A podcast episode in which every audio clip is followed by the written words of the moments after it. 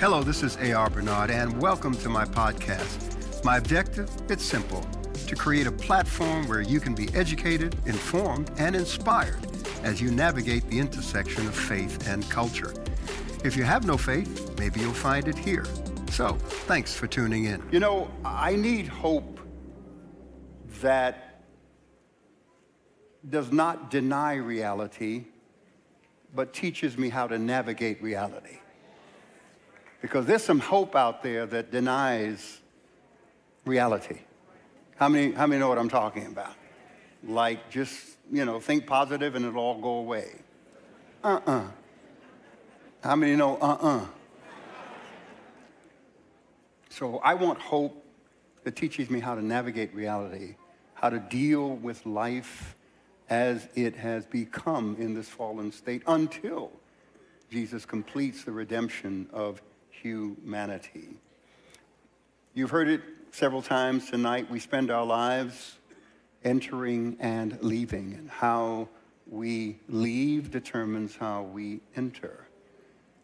How we leave relationships, spaces, things, people, situations, circumstances, how we leave them, the mindset determines how we enter.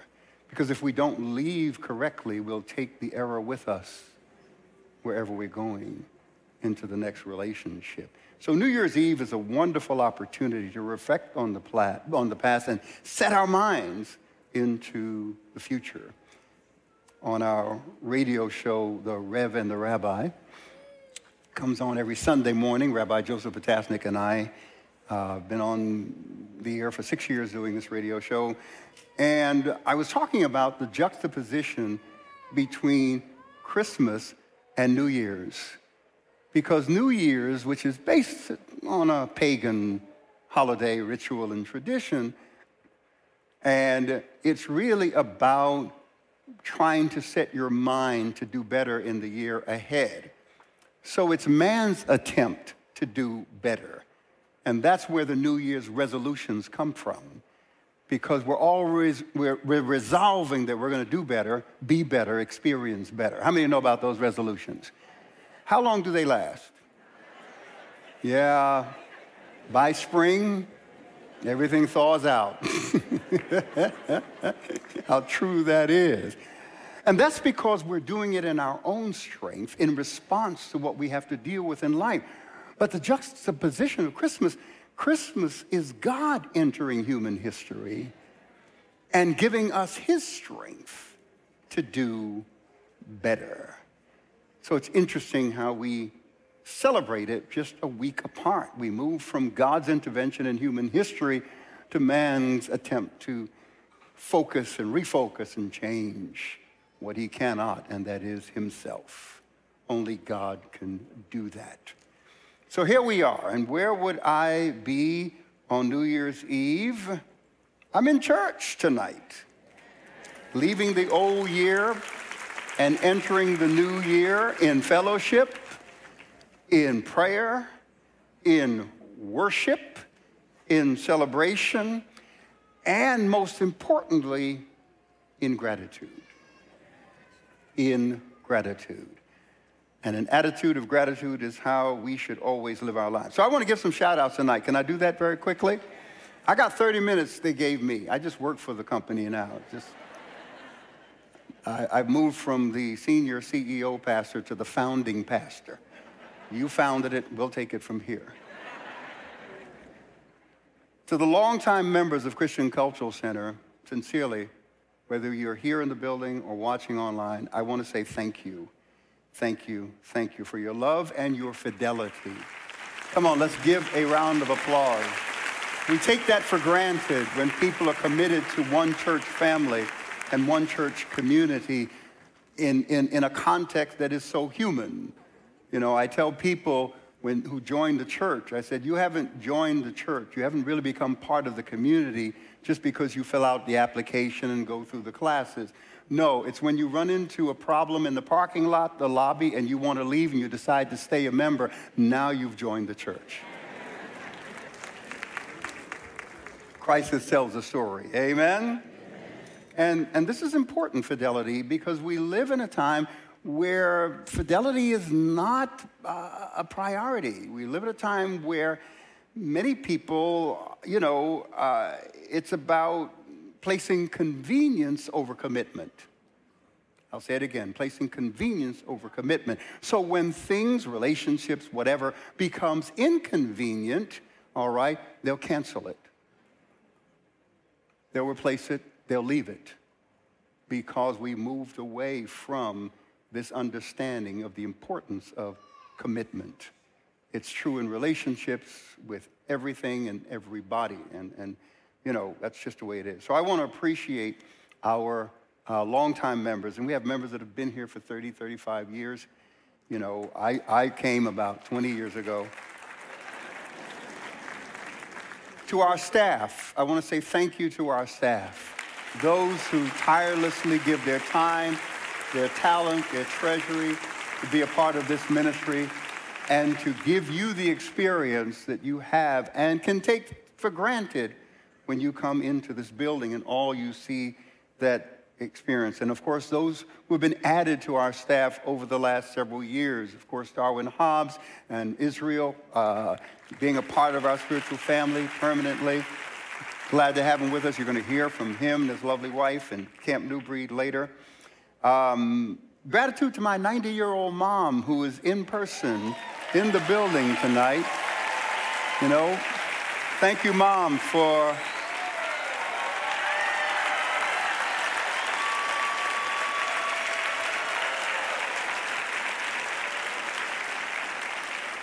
I knew she'd stand up. That's my mom. But thank you, Mom, for the sacrifice that you made to be the vessel to bring me into the world. I love and appreciate you. Thank you to my family, my family who, along with me, have made many sacrifices for ministry. You don't realize that the whole family is called into ministry because everybody's affected by it. And my family has to live within certain boundaries because I am who I am. And we often don't think about that. And I love what my wife told the congregation early on let my children grow normally.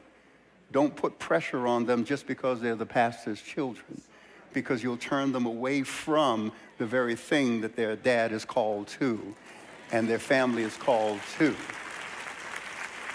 So she told them, leave them alone or you have to deal with me. you know, and I appreciate that. And most importantly, thank you to my wife, Karen, where we celebrated 50 years of marriage this year. And thank you for the Shout out to you, baby. I know you're watching from home.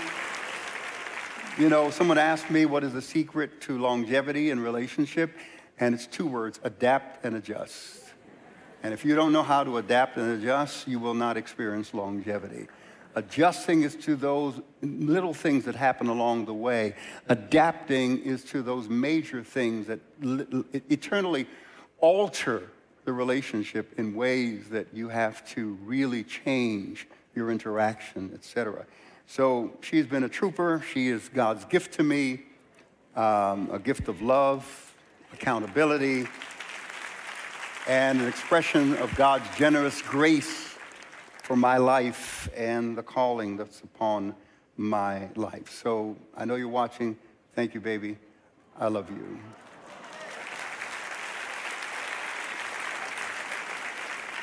All right, so since I'm not good at that stuff, let's move along.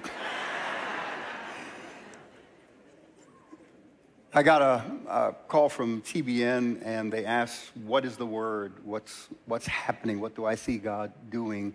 And I shared with them our word for next year, 2023. Every year we have a word, right? And usually the big reveal is tonight, but I got staff who pressured me and they wanted to set it all up, so you know by now that our word is renewal renewal. Uh, in a religious context, the word revival is used. And our text is Isaiah 43 19. Behold, I do a new thing. Don't judge by the old, because I'm going to do something new. And I believe that coming out of COVID, um, this very serious disruption, uh, you know, social, political, economic, emotional disruption, you know, renewal is what is the word for us for next year. So you'll see everything around that word renewal. So let me read the paragraph that I was asked to put together and submit to TBN because of something else that we'll be doing. Renewal is, and you've heard me say this again, the reawakening of passion, creativity, fervor, and creativity. Passion, fervor, and creativity towards purpose. Say it again. Renewal is the reawakening of passion, fervor, creativity towards purpose. It usually occurs after a severe disruption of your personal life or the social order. And we've experienced a severe disruption. Everything that God does, He does according to a what? Come on, CCC. According to what? Pattern and based on a principle. So the pattern is that after a severe disruption, right, societal disruption, disruption at every level, what should we expect from, from God? We should expect renewal. He breathes on us the breath of renewal.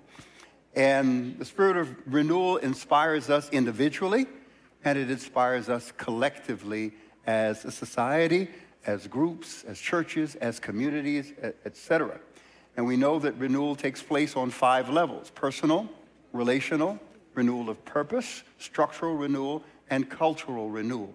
Because what begins with the individual spreads out and touches and transforms the culture.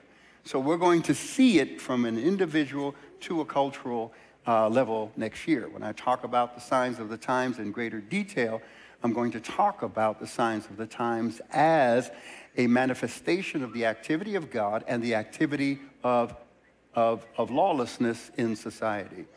And how do we identify that? But here's a line that I really want to share with you renewal is God giving us a window of opportunity for change. You need to write that down. Renewal is God giving us a window of opportunity for change. I'll say it one more time. Renewal is God giving us a window of opportunity for change. And guess what? If God gives you a window of opportunity for change, you know what you need to do? Got that right. I'm done. Ready for the benediction. You need to do what? Change. Change. It's very simple. It's simple, not easy. And how many know that simple things can be quite difficult because of all that it takes in order to make it happen, to step into it? So I want to talk a little bit about time and then give you three things that you need to take with you. Three things that you need for a successful 2023 and a successful life. Can I give you that? Yes. Okay, so we will speed it up. Clock is ticking. So let me, let me give you a, a definition of time. Time is essentially the occurrence of events, right? So time management is event management. When you managing time is simply managing the events of your life. And everything is an event. Brushing your teeth is what? An event. And how do you manage it? Do you manage it? Absolutely. You make sure every morning you what? Or at least you should brush your teeth. So everything is an event. And the reason why we have calendars is so that we can ma- manage the events of our lives. Amen? And thank God for technology. And if you don't have technology, you need to use it, right? Uh, old versus new technology, I won't get into that. But time is the occurrence of events. Time management is the management of events or event management you can bring the future under control, right? Just by putting it into your calendar. I never forget when Pastor Karen saw her name in my daytimer. How many remember daytimer? Uh, you millennials don't know what that is. Okay. Um, so she saw her name in my daytimer. It simply was a paper calendar. And she said, what, what, What's my name doing in your calendar? And you know, she said, Why do you have to put me in your calendar to remember me? And just, just instinctively, I responded, baby, everything important to me goes into my calendar. Now, I don't know where that came from, but I'm glad it came. Because I scored some big points, which I'm going to have to explain because she's watching this right now when I get home. But it's true. It, it, it was true. It was a statement of truth. Things that are important to me, I want to make sure that I don't miss them. I want to make sure that I use whatever tool available to me to make sure that I engage what's important to me. Amen? Time is also a measurable period occupied by events, processes, actions, uh, conditions that change or continue. Because how many know everything doesn't change right away, but everything does change? Which leads me to the most important definition I want to give you of time and, and this is important, right? And I'm going to elaborate on this throughout the year.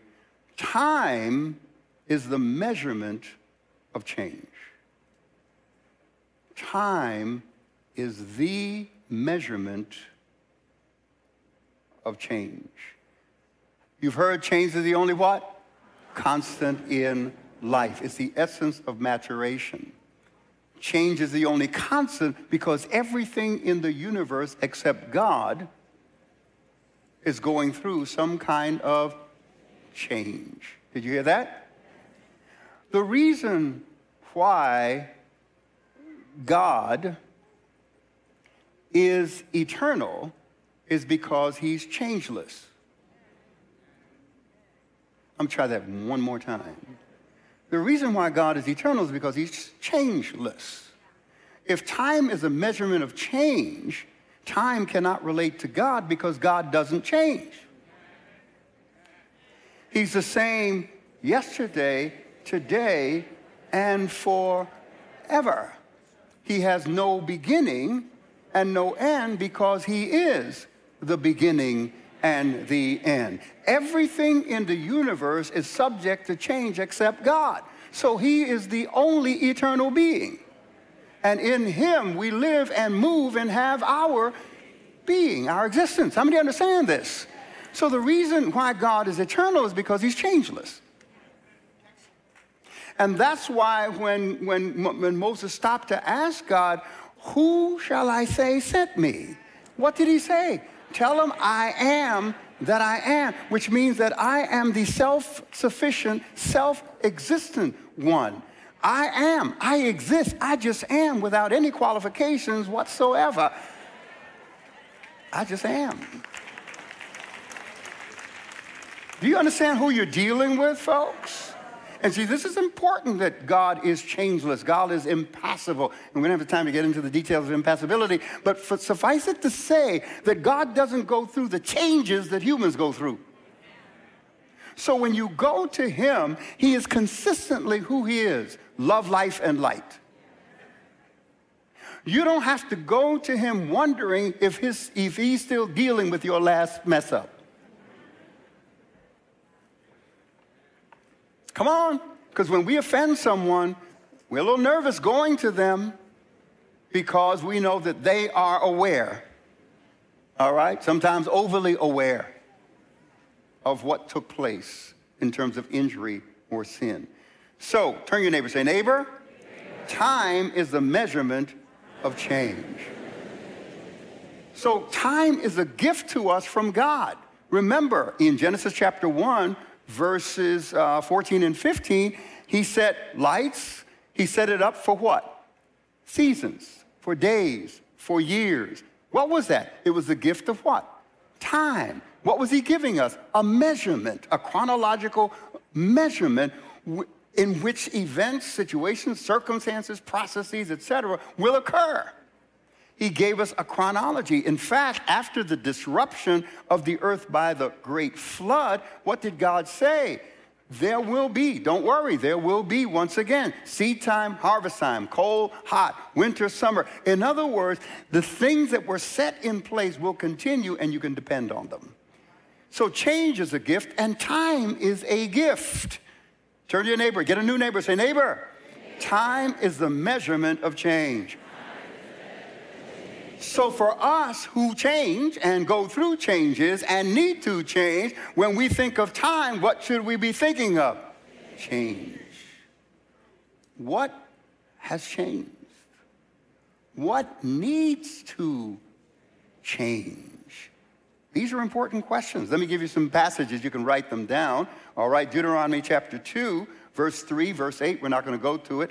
Uh, Deuteronomy 2, 3, and 3 through 8. Deuteronomy 2, chapter 2, verses 3 through 8. All right, it, here's, here's what captures the essence of that. The children of Israel were wandering in the wilderness, and what does God say to them? He taps them and he says, Hey, you've, you've circled this mountain long enough. How many remember the passage? You've circled this mountain long enough. So, time is a measurement of change, the, the measurement of effort and results. Time is a measurement of effort and results. And if you keep putting in a lot of effort and getting results that you don't want, you need to change what you've been doing. They say insanity is doing the same thing the same way and expecting different results. Right? So time is a measurement of effort and what? Results. Time is a measurement of, come on, effort and results. In Luke chapter 13, I'll talk you through it. Chapter 13, verses 6 through 9, Jesus comes to a particular tree, right? And it's not being productive. And he says, cut it down. And the caretaker, and, and look at what he says. He says, Three years I've been coming looking for fruit, and there hasn't been any fruit. Therefore, cut it down. Got it? Time measuring productivity. So, time is not only a measure of effort and result, time is also a measure of productivity. And the text really is summarized in these words there must be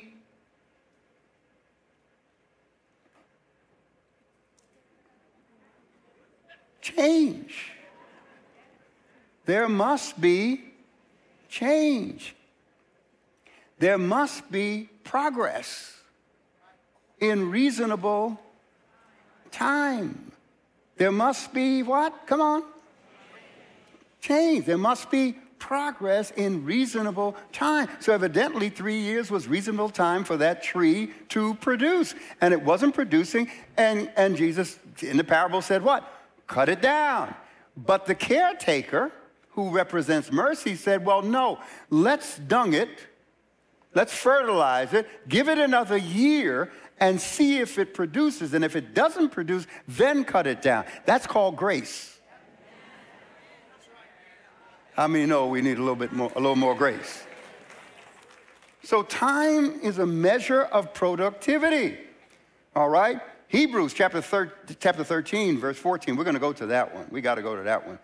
Hebrews 13, 14, and I'm reading from the Amplified Version. I'm sorry, Hebrews chapter 5, verse 13. Hebrews 5, 13. My bad. Hebrews 5, 13. For everyone, reading from the Amplified Bible, for everyone who lives on milk. Boy, I would love to unpack this if we, I probably have to, because there is more milk being given as gospel in the world in which we live. It's, it's food for infants.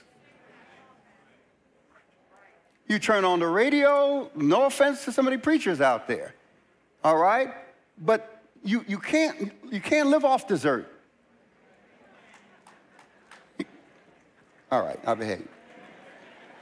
For everyone who lives on milk is doctrinally inexperienced and unskilled in the word of righteousness, since he is a what?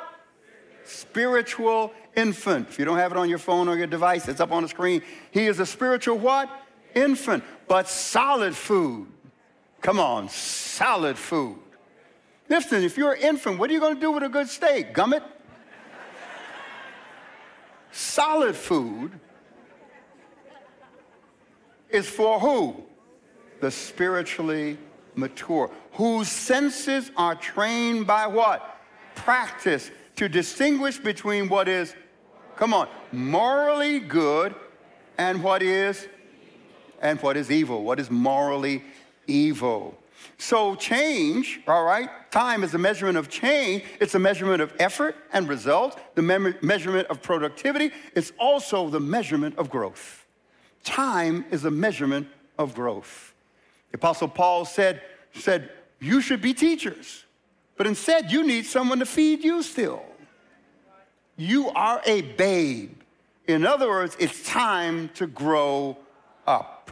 And I love Luke 2:52. Let me give that to you. All right. And Jesus grew in wisdom and stature and gained favor with God and man. Jesus what? Grew. You could spend the rest of the year just, just meditating, reflecting, and studying that. Jesus grew. What does it mean to grow? What does it mean to grow? What are the elements of growth? What is the environment necessary for healthy growth? How many know that all growth is not good growth? And Jesus grew. Are you growing? See, CCC is a growing church. We grow you. And that means that often you can feel uncomfortable. How many have ever felt uncomfortable in their growth? Yeah. In this book, great book called Four Things Women Want from a Man, written by A.R. Bernard, one of the questions that he surveyed many women was, you know, what's, the, what's, what's one of the big issues with, with, with the guy in your life? And I cannot tell you how many women said, I just wish he'd grow up. Wow. Which means they want him to take what? Responsibility for his words, his actions, his thoughts, his motives. They want him to have decorum. Did you hear that, men? That was free. Everything, as I said before, everything and everyone in the universe changes except God. God's eternal because he doesn't change, right? He has no beginning. Here, three things that I want to share with you in the few minutes that they've given me. And I've had to use this judicially, all right? Three things you need to have for 2023. And I'll tell you what, these three things you need for the rest of your life. Are you ready? Three things. Okay, come on.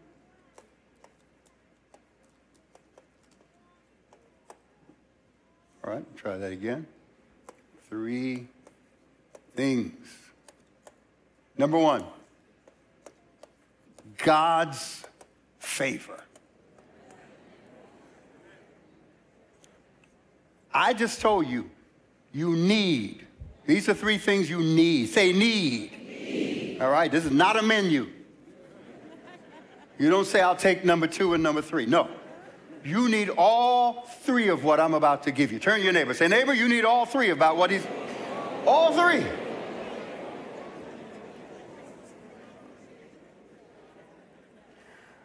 It says Jesus grew in wisdom and stature and gained favor with God and man. Favor. You know what favor is? You know, we are, let me ask you a question. Does God have favorites?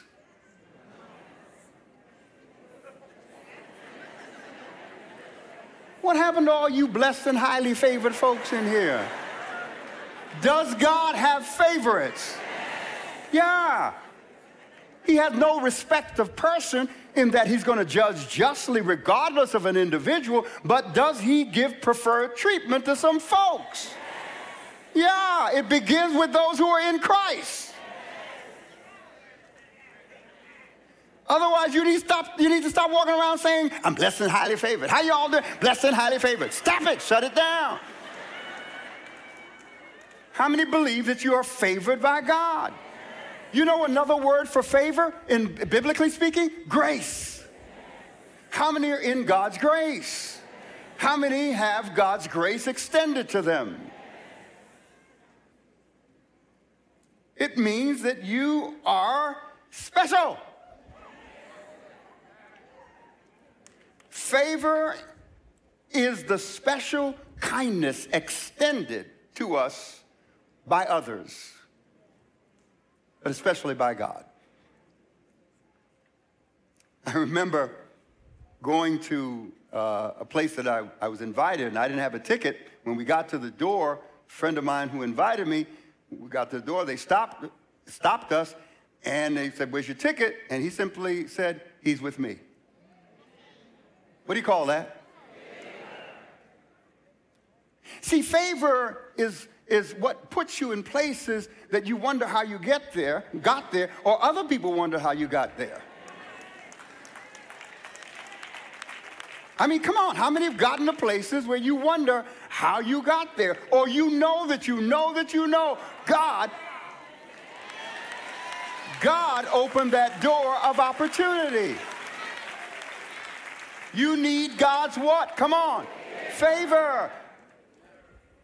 The whole idea of favor especially comes from those who have power and influence. And they extend that favor towards you. And they don't have to know this. I'm going to tell y'all. All favor originates with God and is delivered through people.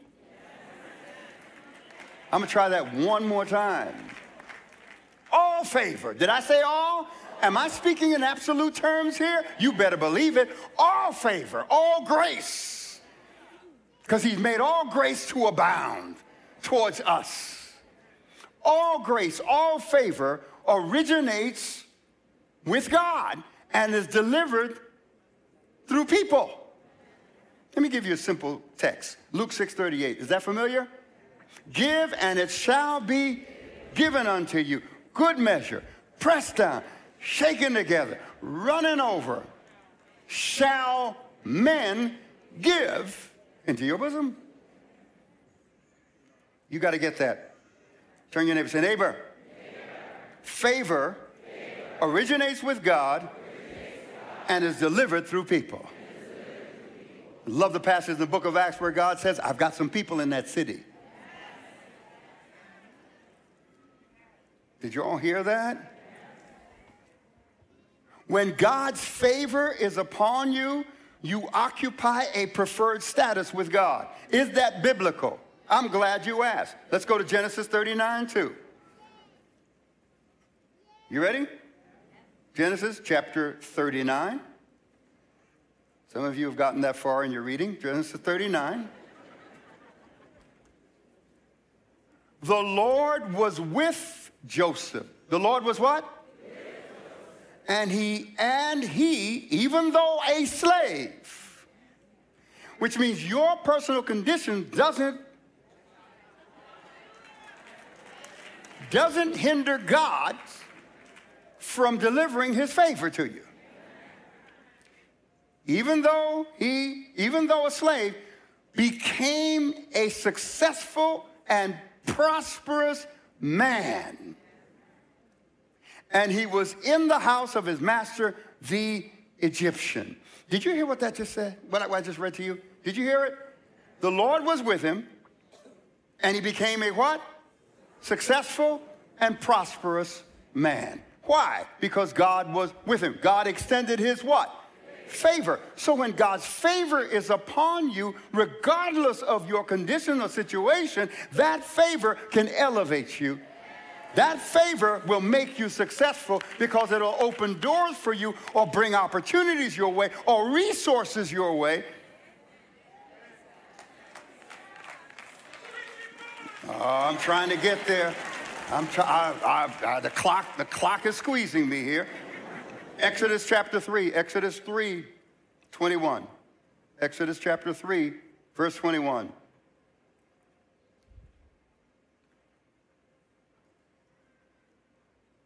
Verse 20, let's, you know the Exodus, the story of Egypt, right? And the children of Israel. So I will reach out my hand Verse 20, I'll reach out my hand and strike Egypt with all my wonders, which I shall do in the midst of it. And after that, he will let you go. And I will, here's a verse, and I will grant this people what? Come on, talk back to me, church. I will grant this people what?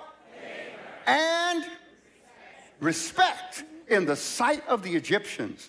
Therefore, it shall be that when you go, you will not go empty handed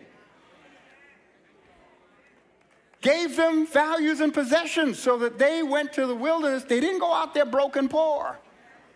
Listen, folks, God always anticipates your need. Did God send wise men, magi? to see the baby Jesus, or should I say the infant Jesus, because that time he was a, he was a young child, right? And what did they do? They brought valuable gifts. Why? Well, he was going to have to fly, flee into Egypt. He needed some money to get there.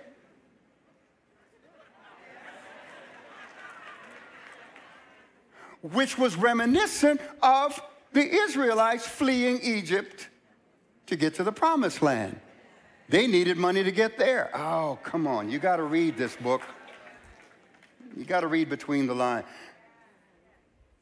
God's favor will result in elevation. Joseph in the book of Acts, chapter 7, verse 9 through 10. Just write it down. All right, here, let me give you another, another text very quickly. All right, because we've got incredible concert waiting. Are you ready? The Apostle Paul, you're familiar with this. The Apostle Paul said in, in 2 Corinthians chapter 12, he said, he prayed three times for God to deliver him from a situation, right? A thorn in the flesh. And what did God say? My grace is sufficient, for my strength is made perfect in your what? In your weakness. In other words, all right, notice my grace, my favor is sufficient. In other words, my favor can do for you what you cannot achieve through your own efforts because Paul was trying on his own. He got frustrated, so he cried out to God, and God said, "I'm not going to I'm not going to I'm not going to give you the miracle that you're asking for, but I'm going to show you how my favor can work in this situation that you're in." Now, let me just tell you with the blessing of God's favor comes responsibility. The responsibility to favor others, to be a blessing to others. I'm going to unpack this later in the year. But number two, you need God's wisdom. You need God's wisdom. Let's go to Proverbs chapter 3 very quickly. Proverbs chapter 3, verse 13. Proverbs 3:13. Are you there? Okay. Happy Blessed, considered fortunate, to be admired is the man who finds skillful and godly wisdom, and the man who gains an understanding and insight, learning from God's word and life's experiences. For wisdom's profit is better than the profit of silver, and her gain is better than fine gold. She is more precious than rubies, and nothing you can wish for compares with her in value. Now, here's the list. You ready? Long life is in her right hand in her left hand are riches and honor. Her ways are highways of pleasantness and favor, and all her paths are peace. Did you get the list? Wisdom gives you what? Long life, riches, honor, pleasure, and peace. You got all that? What does wisdom give you? Come on. Long life, riches, honor, pleasure, and peace. And peace there, shalom means wholeness. Wholeness. And last, last, you need courage. You need courage. Courage what did God tell Joshua? Joshua chapter 1, verse 8, when he was taking over from Moses, this book of the law shall not depart out of your mouth, but you shall meditate therein day and night, that you may observe to do according to all that is written therein. For then you will make your way prosperous. Then you will be, will have what? Good success. What's the key word? Be strong and very what? Courageous. You need courage. Courage is the ability to face struggle and hardship with confidence because your soul is anchored in your trust in God and God's favor and God's wisdom. Do you get it? What three things do you need? God's favor, God's wisdom, courage. Courage to admit your need for God. Courage to face reality courage to make decisions. How many know some decisions you're going to be making in the year ahead are going to they're going to challenge you. They're going to challenge your confidence. I'm being prophetic here. some of the decisions that you're going to have to make in 2023 are going to challenge your confidence. You're going to need what? I can't hear. You're going to need what? Yes, you need courage, number one, to admit need because some people are afraid to admit that they have a need. It takes courage to do that. It takes courage to say, I need help. And some people will stay in a broken and wounded situation because they refuse to admit they need help. It takes courage to admit need. It takes courage to face reality. It takes courage to make decisions. It takes courage to seize opportunities. Guess what? Some opportunities, God's favor is going to bring your way, wisdom is going to bring your way, and you're going to be scared out of your wits. It's going to take courage to seize that opportunity. Especially when God shows you you're thinking too small. How many have been guilty of that? That's right. Now unto him who is able to do exceeding abundantly above all that we ask or think or imagine according to the power that works within us. If we could think it, God can do more. It takes courage to seize opportunities. It's going to take courage to seize opportunities that are going to come your way. It's going to take courage to face change, and change is the only constant. It's going to take courage to face change.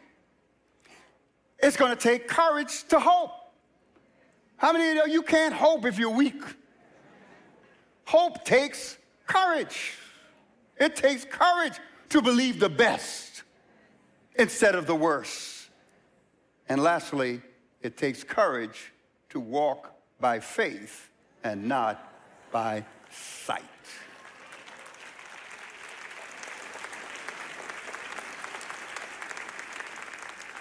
Time is a measure of change. So a year from now is going to be New Year's Eve 2023.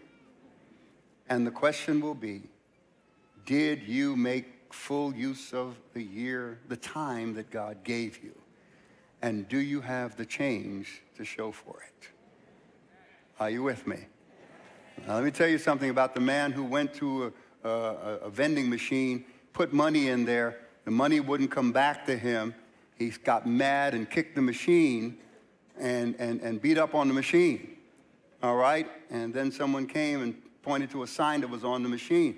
It said, out of order. The moral is you can't get change from something that's out of order.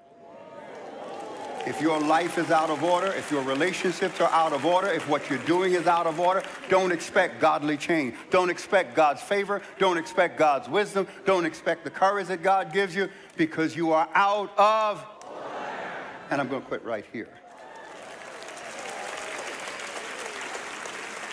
We've got a wonderful year ahead, and it's up to you what you do with this year. Amen? Amen?